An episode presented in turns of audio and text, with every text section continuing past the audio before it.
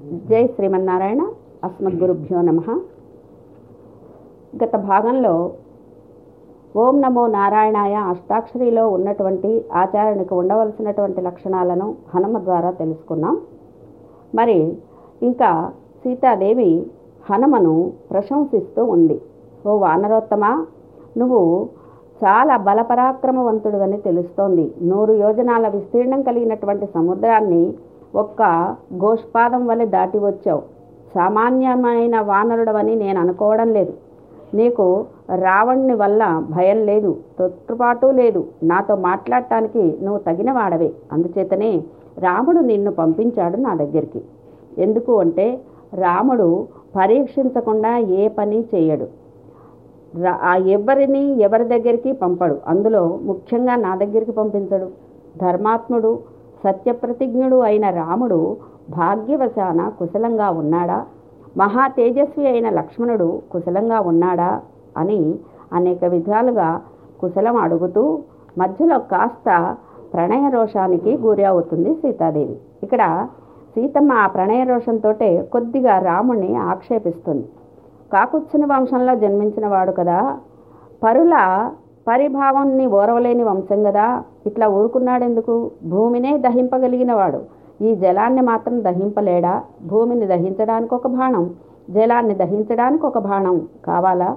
తన వారికి పరాభవం కలిగితే రక్షింపనని ఏమన్నా ప్రతిజ్ఞ చేశాడా? ఏమిటి? కుశలంగా ఉండి కూడా భూమిని సముద్రాన్ని దహింపలేడా? శక్తి లేనివాడా? శక్తి గలవాడైనట్టయితే దహింపడెందుకు? అని కొంచెం కోపం వచ్చినట్టుగా మాట్లాడి మళ్ళీ తన మనసును సరిచేసుకొని హనుమతో ఈ విధంగా అంటోంది. దేవతలను కూడా నిగ్రహించడంలో శక్తి కలిగినటువంటి వాళ్ళు రామలక్ష్మణులు. ఇందులో సందేహం లేదు. కానీ నా దుఃఖాలకే అంతం లేదేమో. అందుకే వాళ్ళ శక్తిని ప్రదర్శించడం లేదు. రాముడైతే కృషించి ఉండలేదు కదా. పరితపించడం లేదు కదా. నన్ను పొందడానికై ఏవైనా కార్యములు చేస్తున్నాడా ఏమిటి? దీనుడు సంభ్రాంతుడు అయి ఉండలేదు కదా. చేయవలసిన పనుల ఎందు మోహాన్ని పొందడం లేదు కదా. రాజపుత్రుడైనటువంటి రాముడు పౌరుషంతో చేయవలసినటువంటి పనులను చేస్తున్నాడా లేదా? మిత్రుల విషయంలో మిత్రుడై సామధానములన్నటి ఉపాయాల్ని రెండింటినీ ఆ మిత్రుల విషయంలో జయించడానికి కోరిక గలవాడై ఉన్నాడా లేదా? భేదదండాల్ని ఉపయోగిస్తున్నాడా లేదా? ఈ విధంగా ఆ రాముణ్ణి గురించినటువంటి అనేక ప్రశ్నల్ని అడుగుతూ ఉంది సీతాదేవి. ఇంకా కౌసల్య సుమిత్రుల క్షేమ వార్తను భరతుని క్షేమవార్త వార్తల్ని తెలుసుకుంటున్నాడా లేదా? నా వలన రాముడు శోకంతో బాధపడటం లేదు కదా. రాముడు కార్యాంతరాసక్తుడై నా విషయాన్ని మరవలేదు కదా. సోదరుని యందు ప్రేమ కలిగి భరతుడు రామునికి సాయంగా సైన్యాన్ని పంపగలడా? మరి వానరాధిపతి అయిన సుగ్రీవుడు వానరులతో కలిసి నన్ను రక్షించడానికి వస్తాడా సుమిత్రానందవర్ధనుడైన లక్ష్మణుడు తన బాణాలతో రాక్షసులను నశింపచేస్తాడా? ఇవన్నీ కూడా ఆమెకు వచ్చేటటువంటి అనుమానాలు. వీళ్ళందరూ కూడా రామునికి సహాయపడగలరా? రాముడిలో శక్తి ఉన్నప్పటికీ వీళ్ళందరి సహాయం కూడా కోరుతోంది సీతాదేవి. ధర్మం కొరకు రాజ్యాన్ని విడిచి అరణ్యాల్లో నాతో కలిసి నడిచి భయం కానీ శోకం కానీ లేకుండా వచ్చిన రాముడు నా ఎడబాటు ఎడబాటుతో కూడా ధైర్యంగానే ఉన్నాడా ఏమిటి? రాజ్యాన్ని వదిలినా అరణ్యానికి తీసుకొని వచ్చినా అరణ్యంలో తాను నడిచినా నన్ను నడిపించినా రాముని ధైర్యం మాత్రం తొలగలేదు. కానీ నన్ను విడిచిపెట్టడం చేత రాముడు ధైర్యహీనుడై ఉంటాడు. రామునికి తల్లి తండ్రి వేరొకరు ఎవరైనా కూడా ప్రేమలో నాతో సమానులు కారు. అందరికంటే కూడా నా మీదే ఎక్కువ ప్రేమ. రాముని ప్రేమంతా నాయందే ఉంటుంది. ఇంకొకళ్ళ మీద ఉండదు. అంత ప్రేమ గల రాముడు నిద్రాహారాలు లేకుండా బాధపడి సముద్రాన్ని బంధించి వచ్చినట్టయితే నేను లేకపోతే రాముడు కూడా జీవించడేమో. అందుకని అతని కోసమైనా నేను జీవించి ఉంటాను. ఆ రాముని వార్తను వినేంతవరకే నేను జీవించి ఉండాలనుకున్నాను అని చెప్తోంది సీతమ్మ తల్లి. ఇంకా నేను పరతంత్రను రాముని సమ్మతి లేకుండా ప్రాణాలని కూడా విడవటానికి అర్హురాలను కాదు. ఆ అధికారం లేదు నాకు. అందుచేత అందుచేత నేను చనిపోవడం లేదు. కానీ కేవలం శరీరాన్ని నిలుపుకోవాలనే కోరికతోనే ఉన్నాను. శరీరాన్ని నిలుపుకోవాలనే కోరికే కాదు సీత మధుర సీతమైన సీత అనేటటువంటి మధుర అర్థం కలిగిన మహార్థం కలిగినటువంటి మాటను పలికి ఆ హనుమ మాటలను వినడానికి కాసేపు అతని మాటల కోసం ఎదురు చూస్తూ ఉంటుంది. ఇంతలో మారుతి సీతమ్మ మాటలను విని శిరస్సున అంజలి ఘటించి అంటాడు కదా అమ్మా రామునికి నీవు ఇచ్చట ఉన్నట్టు తెలియదు. ఈ వార్తను నేను వెళ్ళి చెప్పగానే విని రాముడు వానర సైన్యంతో వెంటనే ఇక్కడికి వస్తాడమ్మా బాణాల చేత సముద్రాన్ని బంధించి లంకాపురాన్ని రాక్షస రస రహితంగా చేస్తాడు. రాముని మార్గంలో దేవతలే అడ్డు నిలిచినా రాక్షసులే నిలిచినా రాముడు వారిని కూడా చంపగలడమ్మా. సుందరమైన నేత్రాలు కుండలాలు ధరించిన పూర్ణచంద్రుడి వంటి రాముని ముఖాన్ని నువ్వు త్వరలో చూస్తావమ్మా. ప్రశ్రవణ పర్వతం మీద ఉన్న రామచంద్రుణ్ణి స్వర్గంలో ఉన్న ఇంద్రునిలాగా తొందరలో నువ్వు చూడగలవు. రాముడు మద్యాన్ని సేవించడం లేదు. అడవిలో నివసిస్తున్న తనకు విహితమైన కందమూలాదికాలనే పొద్దుపోయిన తర్వాత ఎప్పుడో ఆ ప్రాణాలు నిలుపుకోవడానికి మాత్రం భుజిస్తూ ఉన్నారు. ఇట్లా రాముడు నిద్రపోవడం లేదు. ఎక్కడ ఎప్పుడు నిద్ర పట్టినా పట్టకపోయినా సీతా సీత అనే మధురమైనటువంటి వాక్కుతో నీ పేరునే తలుచుకుంటూ ఉన్నాడు. మనోహరమైన పండును గాని పువ్వును గాని చూసినప్పుడు హా ప్రియా అని గాఢంగా నీ తోరుస్తూ ఉన్నాడు తల్లి. రాముడు నీ కొరకై తప్పిస్తున్నాడు. నిన్ను గూర్చే మాట్లాడుతున్నాడు. నిన్ను పొందడానికే పట్టుదలతో ప్రయత్నం చేస్తున్నాడు తల్లి. సా రామ సంకీర్తన వీత శోక రామస్య శోకేన సమాన శోక శరణ్ముఖే సాంబుద శేషచంద్ర నిషేవ వైదేహ సుతాబభూవ. ఆ హనుమ చెప్పిన మాటల్ని విని రాముడు బతికే ఉన్నాడని తెలుసుకొని రాముడు తనకు దూరమైనాడని తనను విడిచి రాముడు బాధపడుతున్నాడని రాముని శో రాముణ్ణి శోకంతో సమానమైన శోకం ఈమె కూడా పొంది ఆ అనుభూతినే పొందుతూ రాముణ్ణే తలుస్తూ దుఃఖపడుతూ ఉంటుంది సీతాదేవి. అట్టి ఆ సీతను హనుమంతుని మాటలు ఆ మాటలను విని ఆ మాటలన్నీ కూడా సీతాదేవి మాట్లాడిన మాటలన్నీ కూడా ధర్మార్థ సహితంగా ఉన్నాయి కదా అటువంటి మాటలతో మళ్ళీ అంటోంది తల్లి హనుమ విషంతో కలిసిన అమృతంలాగా ఉన్నాయ్యా నీ మాటలు. రాముడు అన్యమనస్కుడై లేడు. నన్నే తలుస్తున్నాడు అని చెప్పావు. అది అమృతంలాగా ఉంది. కానీ శోకిస్తూ ఉన్నాడు అని చెప్తున్నావే. అదే విషం వలె ఉంది. దాన్ని నేను భరించలేకుండా ఉన్నాను. లక్ష్మణుడు నేను రా రాముడు ఆపదలతో బాధపడుతూ ఉంటే చూస్తూ రాముడు శోకానికి అంతం ఎన్నడు పొందుతాడో? అని బాధ అనిపిస్తోంది నన్ను చూడకుండా ఉండలేడు కదా. తొందరగా వచ్చి రావణ్ణి వధించి రాక్షసులను వధించి లంకను పెకిలించి నా స్వామి నన్నెప్పుడు చూస్తాడో? సంవత్సరం నిండకముందే నన్ను రక్షించటానికి తొందరపడమని రామునితో విన్నవించవయ్యా హనుమ. పదో నెల నడుస్తూ ఉంది. ఇక రెండు నెలలు మాత్రమే రావణుడు నాకు ఇచ్చినటువంటి గడువు.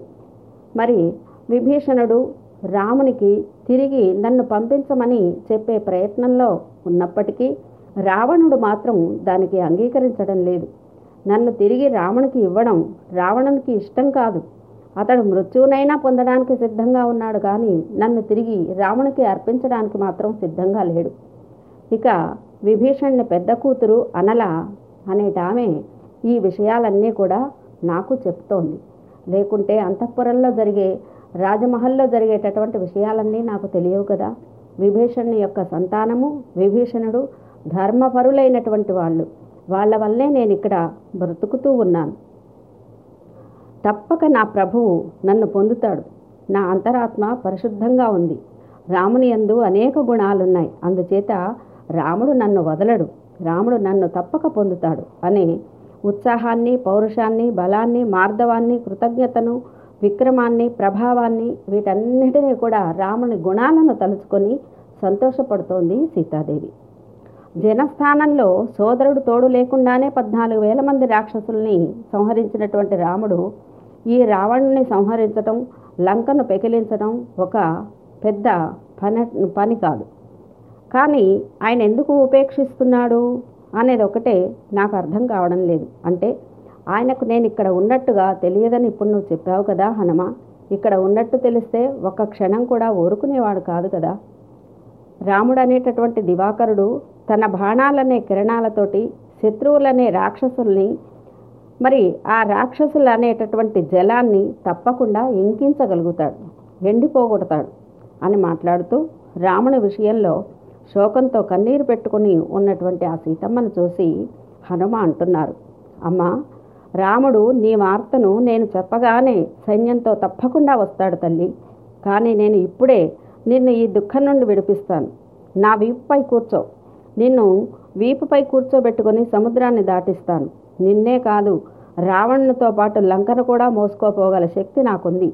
అగ్నిహోత్రుడు హోమం చేసిన ద్రవ్యాల్ని ఇంద్రునికి అర్పించినట్లుగా నిన్ను తీసుకుని వెళ్ళి ప్రశ్రవణ పర్వతం మీద ఉన్నటువంటి రామునికి అర్పిస్తాను తల్లి. వైదేహి రాక్షస వధలో పూనికతో ఉన్న విష్ణువులాగా రాముని లక్ష్మణ్ణి నువ్వు ఇప్పుడే చూడగలవు. నిన్ను తీసుకొని వెళుతున్న నన్ను అనుసరించి వచ్చడా రావడానికి లంకలో ఉన్న ఎవ్వరూ కూడా సమర్థులు గారు తల్లి. నేను ఈ లంకలోకి ఏ విధంగా వచ్చానో అదే విధంగా మళ్ళీ నిన్ను తీసుకొని ఇక్కడి నుండి వెళ్ళగలను అని పలికినటువంటి ఆ హనుమ మాటలను విని మైథిలి చాలా సంతోషంతో గగురు పొడిచినటువంటి తన శరీరంతో ఈ విధంగా అంటోంది. హనుమ ఇంత దూరం నన్ను నీవు వహింపవల్లనే అనుకుంటున్నావు. అది నీ సహజమైన కపిత్వం అనుకుందాం. ఇంత స్వల్పమైన శరీరం కలిగిన నీవు నన్ను రాముని వద్దకు ఎట్లా తీసుకుని పోతావు? సీత పలికిన మాటలను విని మారుతాత్మజుడైనటువంటి హనుమ ఇంతకుముందు ఎప్పుడూ కూడా పరాభవం అంటే ఏంటో తెలియనివాడు. పరాభవం పొందినట్లుగా భావించి సీతకు నా బలంగానే శక్తిగానే తెలియదు కదా అందుకే ఈమెకు నా రూపాన్ని చూపిస్తాను అనుకుంటాడు. అనుకుని చెట్టు మీద నుండి కిందకు ఒక్క గెంతు గెంతుతాడు. సీతమ్మకు నమ్మకం కలగడానికి తన శరీరాన్ని పెంచడం ప్రారంభించాడు. మేరు పర్వతం అంతా మందర పర్వతం అంతగా పెరిగి ప్రజ్వలిస్తున్నటువంటి అగ్నిహోత్రంతో సమానమైన ఆ హనుమ సీత ఎదురుగా నిలబడ్డాడు. ఎర్రని ముఖం వజ్రాలను పోలిన నఖాలు దంశ్రలు కలిగి మహాబలుడైన హనుమ ఒక పర్వతంలాగా కనిపిస్తున్నాడు. అప్పుడు ఆ హనుమ సీతమ్మతో అంటారు పర్వతవన ప్రాంతాలలో ప్రాకారణతో ప్రాకార తోరణాలతోటి రావణితో కూడా ఈ లంకను మోసుకోపోగలిగిన శక్తి నాకుంది. నువ్వు దుఃఖాన్ని వదిలిపెట్టు తల్లి బుద్ధిని దృఢంగా ఉంచుకో ఉపేక్షా భావాన్ని వదులు రామలక్ష్మణులు నిన్ను చూసి శోకరహితులయ్యేటట్లుగా చేయి అని మాట్లాడుతూ భయంకరమైనటువంటి ఆ మారుతపుత్రుణ్ణి చూసింది సీతాదేవి. అప్పుడు అంటుంది ఓ మహాకపీశ్వర నీ బలాన్ని శక్తిని నేను తెలిసిన దాన్ని వాయువు వంటి గమనం అగ్ని వంటి తేజస్సు ఉన్నటువంటి వాడవని నాకు తెలుసు. ఎందుకు అంటే సామాన్యుడవైనట్టయితే మామూలు వానరుడవైనట్టయితే సముద్రాన్ని దాటి దక్షిణ తీరంలో ఉన్న ఈ లంకకు రాలేవు. నీవు సముద్రాన్ని దాటి వెళ్ళగలవని నన్ను తీసుకొని వెళ్ళగలవని కూడా నాకు తెలుసు.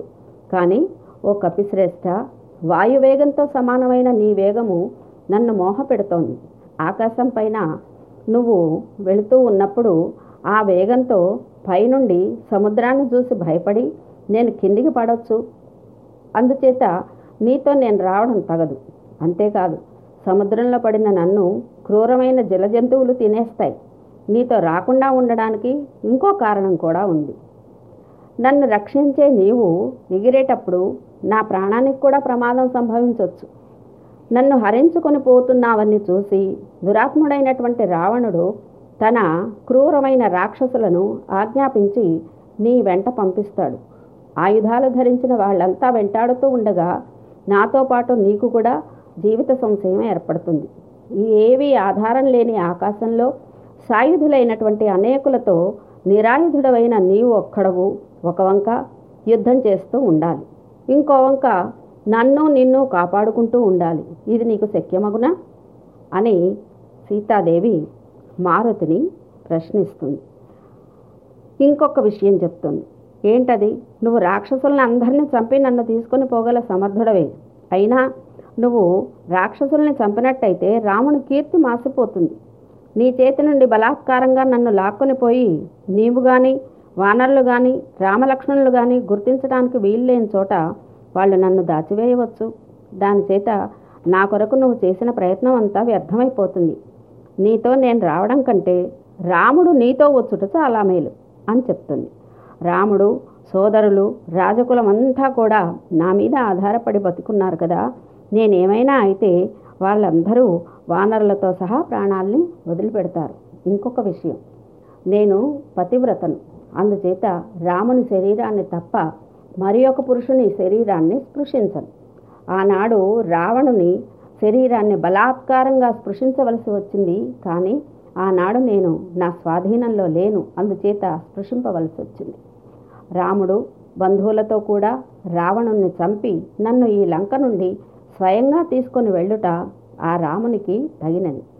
అందుకని రాముని పరాక్రమాన్ని చూసి దేవగంధర్వ భుజంగ రాక్షసులు ఎవ్వరూ కూడా యుద్ధంలో అతన్ని గెలుస్తారనే నమ్మకం లేదు.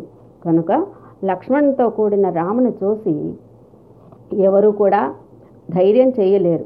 అందుకని ఓ వానర శ్రేష్ఠ లక్ష్మణ్తో వానర సేనా నాయకులతో రాముడు ఇచ్చటకొచ్చేటట్లుగా చెయ్యి.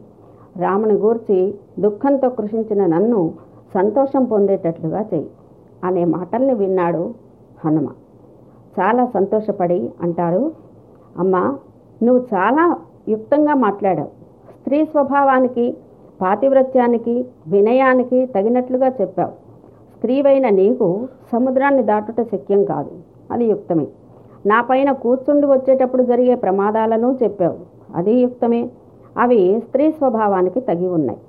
మరి వినయంతో పాతివ్రత్యానికి తగినట్లు రాముని కంటే ఇతర పురుషుల శరీరాన్ని స్పృశించనని చెప్పావు.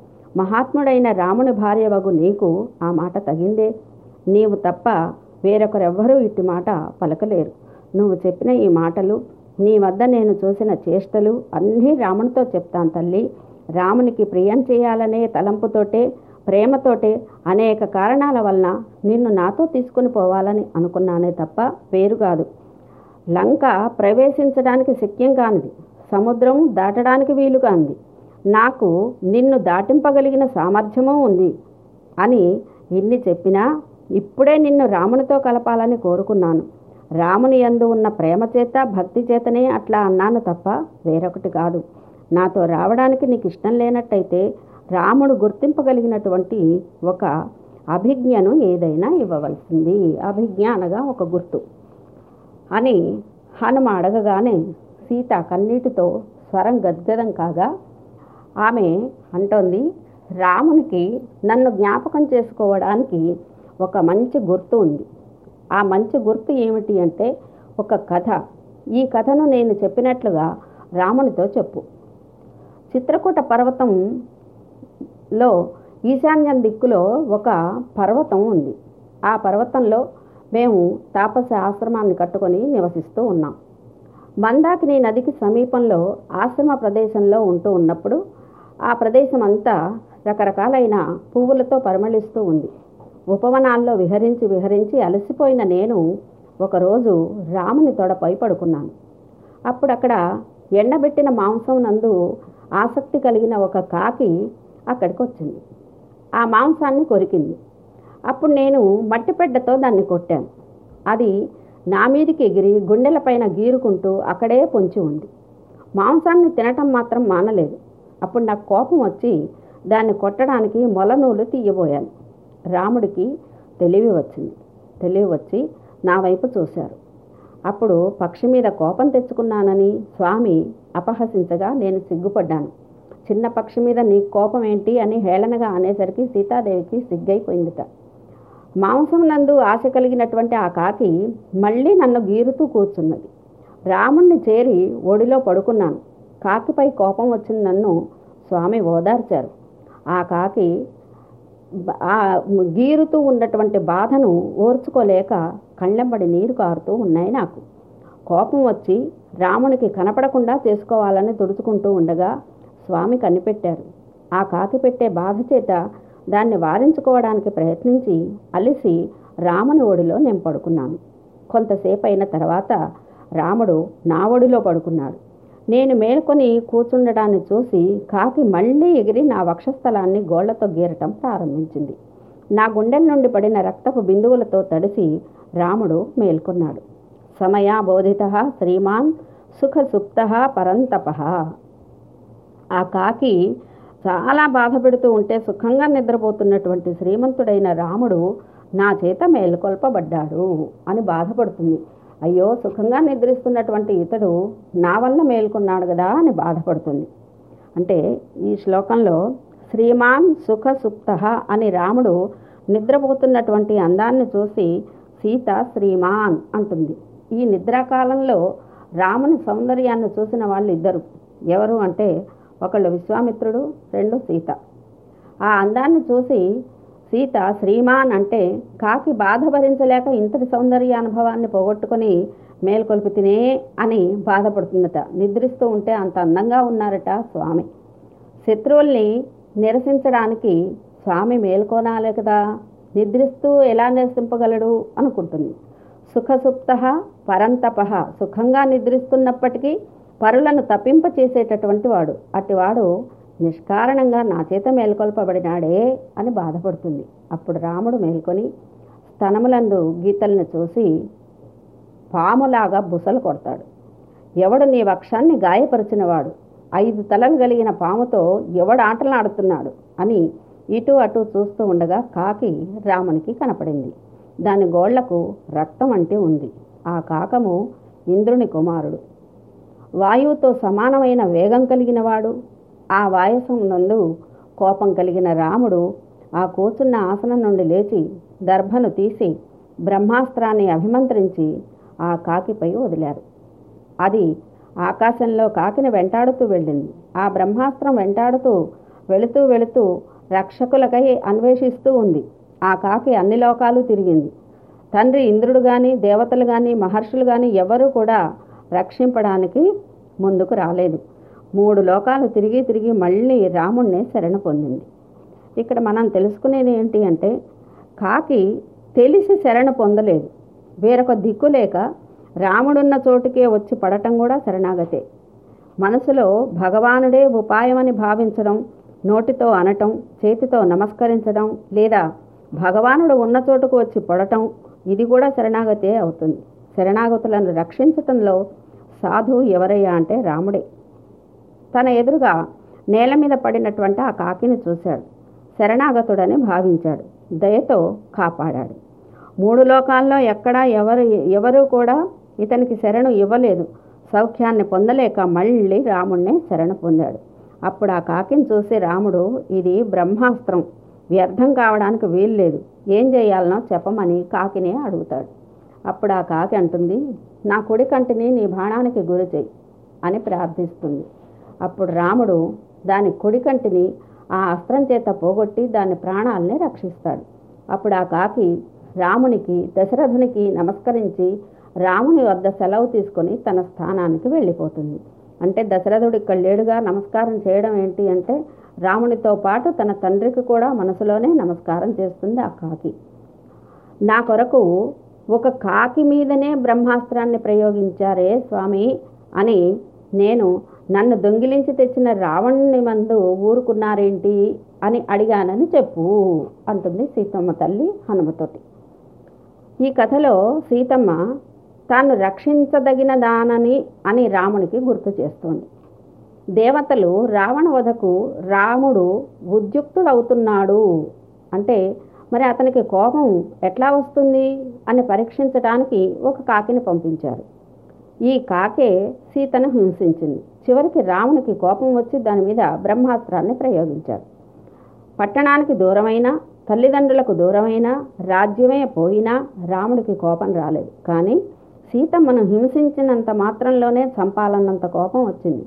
దేవతలు దీన్ని కనిపెట్టి సీతాదేవిని రావణుని చేత అపహరింప చేశారు రావణుని చంపాలి అంటే లంకలో ఈ సీతను ప్రవేశపెడితేనే రావణునిపై రామునికి కోపం వస్తుంది. అనుకునే రావణ్ణి చంపడానికే లంకలో ప్రవేశపెట్టావు కదా రావణుని చంపి నన్ను తీసుకొని వెళ్ళు. అదే నీ కర్తవ్యం. అదే అవతార ప్రయోజనం కదా అని ఇక్కడ సీత గుర్తు చేస్తున్నట్టుగా ఉంది ఈ విషయం. ఈ కథలో సీతమ్మ కాకాన్ని వారించడం దాన్ని రెండు మూడు సార్లు ప్రయత్నం చేసినా కోపం తెచ్చుకుంటుంది. మొలనూలు లాగి విసరబోతుంది. కాకి మళ్ళీ మళ్ళీ పొడుస్తూ ఉంటుంది. రాముడు ఉపేక్షించి నవ్వుతూ ఉంటాడు. కానీ కోపం తెచ్చుకోడు. కాకిని వారించడు చివరికి సీత తన ప్రయత్నాన్ని మాని రాముని ఒడిలో చేరి ఉంటుంది. అప్పుడు కాకి సీతమ్మను పొడవగా రాముడు లేచి కోపంతో కాకిపై బ్రహ్మాస్త్రాన్ని ప్రయోగిస్తాడు. అంటే తనను రక్షించుకోవడంలో తాను ప్రయత్నం చేసినంతసేపు రాముడు ఉపేక్షించాడు. తన ప్రయత్నం విరమించిన తర్వాత భగవంతుడు కూడా అంతే. విరోధులను తొలగించి రక్షిస్తాడు. ఆ విషయాన్నే కాకాసుర వృత్తాంతంలో మనకు తెలుపుతారు. ఇక సీత నేడు తన ప్రయత్నాన్ని విడిచింది. రాముడే రక్షకుడని అట్లా ఉన్నప్పుడు రక్షింపవలసిన బాధ్యత వానిదే అని గుర్తు చేయడానికే ఈ కథను హనుమకు తెలియజేసింది. సీతమ్మ మళ్ళీ హనుమతో అంటుంది అట్లా కాకి అందే బ్రహ్మాస్త్రాన్ని ప్రయోగించిన నీవు ఈనాడు నా యందు కృపగలిగి ఎందుకు రక్షించవయ్యా? నీవు నరోత్తముడవు కదా.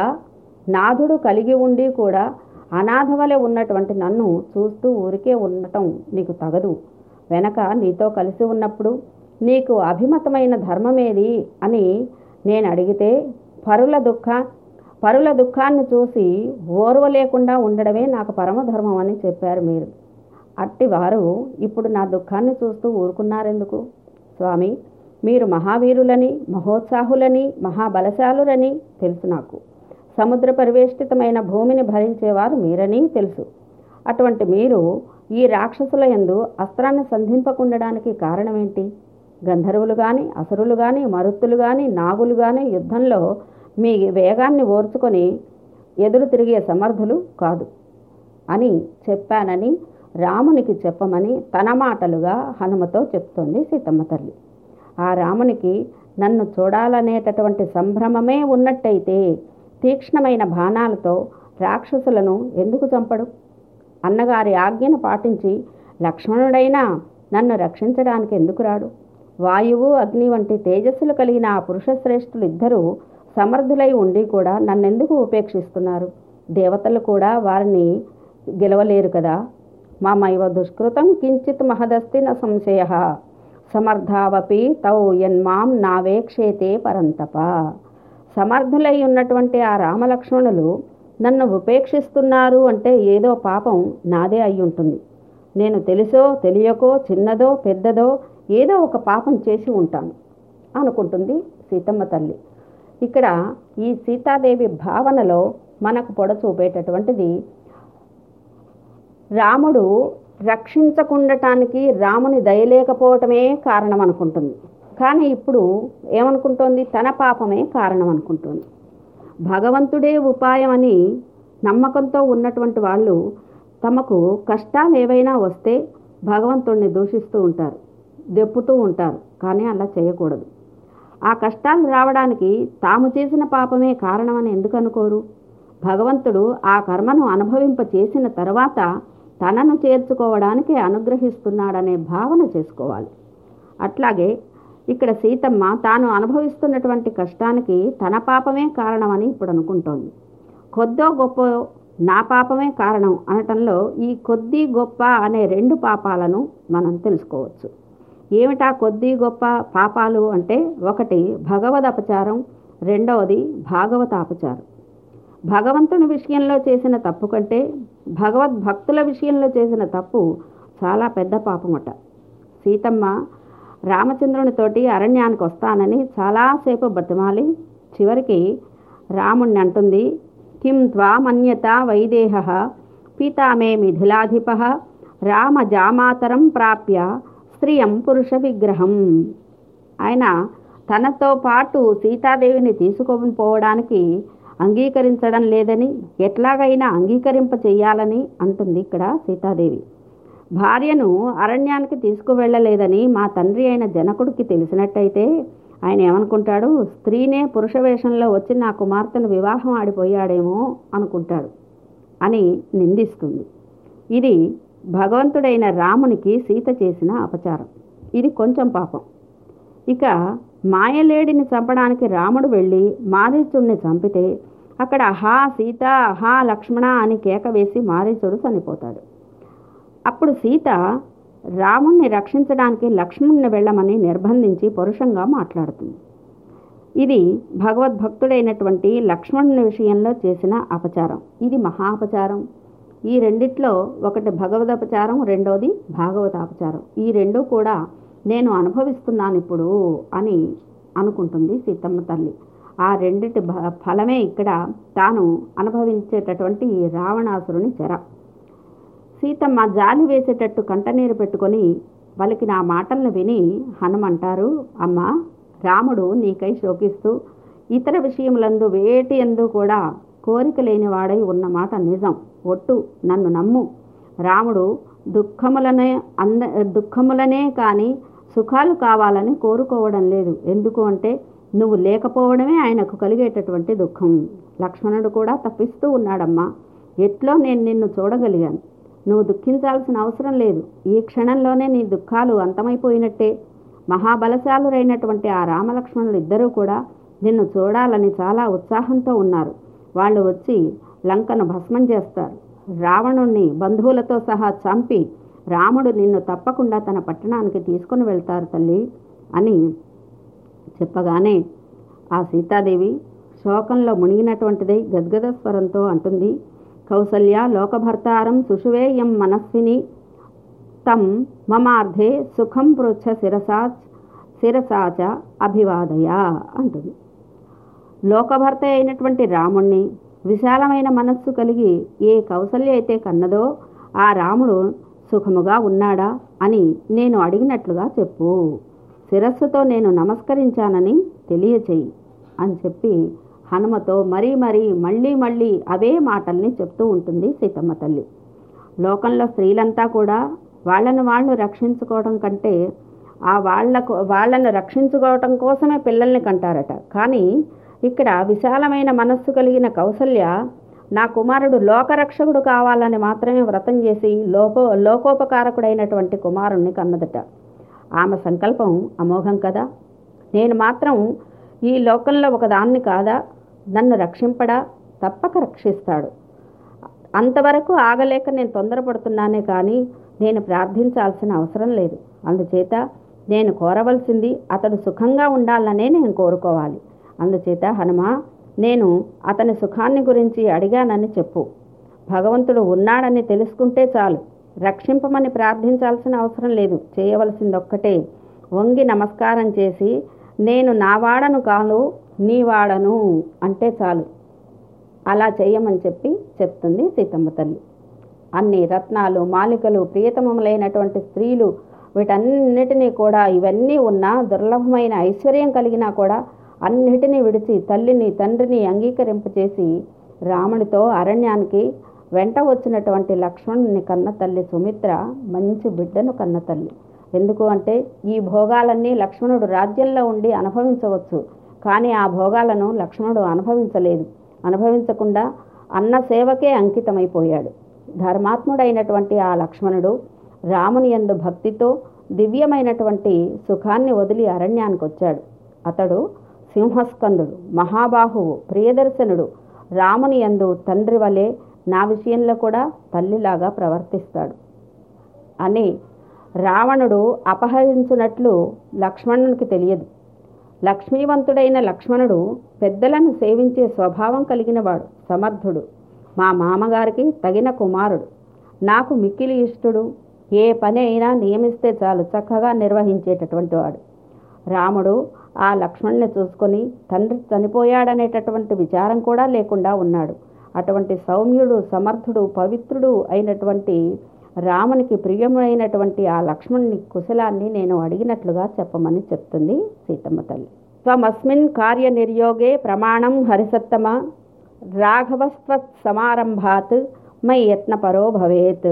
ఓ ఆంజనేయ వానరోత్తమ ఈ కార్యాన్ని సమకూర్చటంలో నువ్వే వ్యవస్థాపకుడవు. కాబట్టి ఎలాగైనా సరే రామునికి విషయాన్ని తెలియచేయవలసింది. నీ ప్రేరణతోటి నా ప్రయ నా విషయంలో ప్రయత్నం చేసేటటువంటి వాడవు అగుదువుగాక అని ఆశీర్వదిస్తుంది సీతమ్మ తల్లి. ఈ శ్లోకం ఒక మంత్రం. దీన్ని హనుమను ఉద్దేశించి చదివితే రామానుగ్రహం కలుగుతుందట. తర్వాతి విషయాన్ని తర్వాతి భాగంలో తెలుసుకుందాం. జై శ్రీమన్నారాయణ.